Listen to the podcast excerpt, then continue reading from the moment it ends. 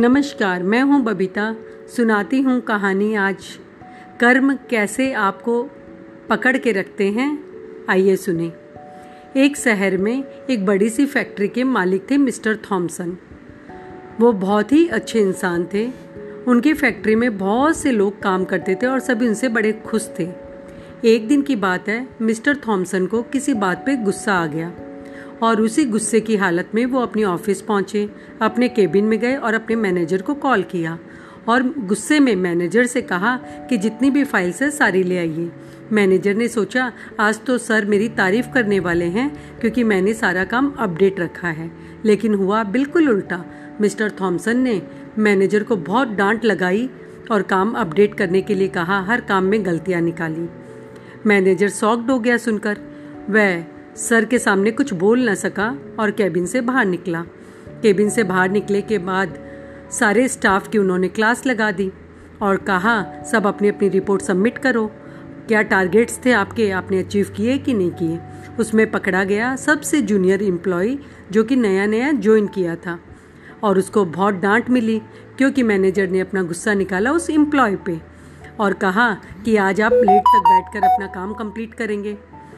बेचारा नया नया था इसलिए कुछ नहीं बोल पाया, काम करता रहा। सारी ऑफिस खाली हो गई, वो अकेला बैठा काम कर रहा था।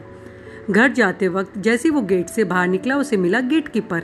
उसने अपना गुस्सा निकाला गेट कीपर पे और अपनी बाइक उठाई और चल दिया। गेट कीपर सोच रहा था मैंने तो कुछ किया ही नहीं, सर ने मुझ पर क्यों गुस्सा किया। और सोचते सोचते उसने ऑफिस को लॉक किया और घर की ओर चल पड़ा। जैसे ही वो घर पहुंचा उसकी पत्नी उसके सामने आई। उसने अपना गुस्सा निकाला अपनी पत्नी पे, कहा कि दिन भर से थक के आया हूँ और ऐसा खाना बनाई हो जो मुझे बिल्कुल पसंद नहीं है, ऐसे नहीं कि मेरी पसंद का खाना बनाओ।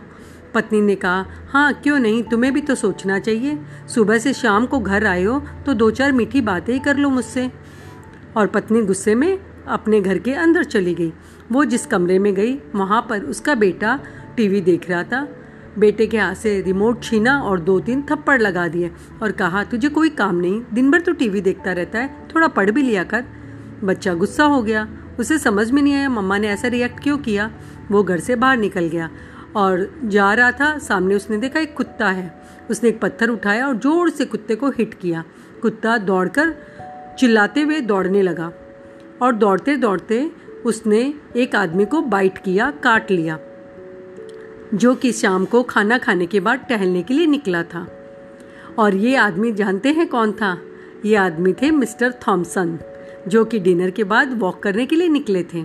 देखिए कर्म की दास्तान, उन्होंने अपना गुस्सा किस पे निकाला और उनका रिवर्ट होकर उन्हें कैसे मिला।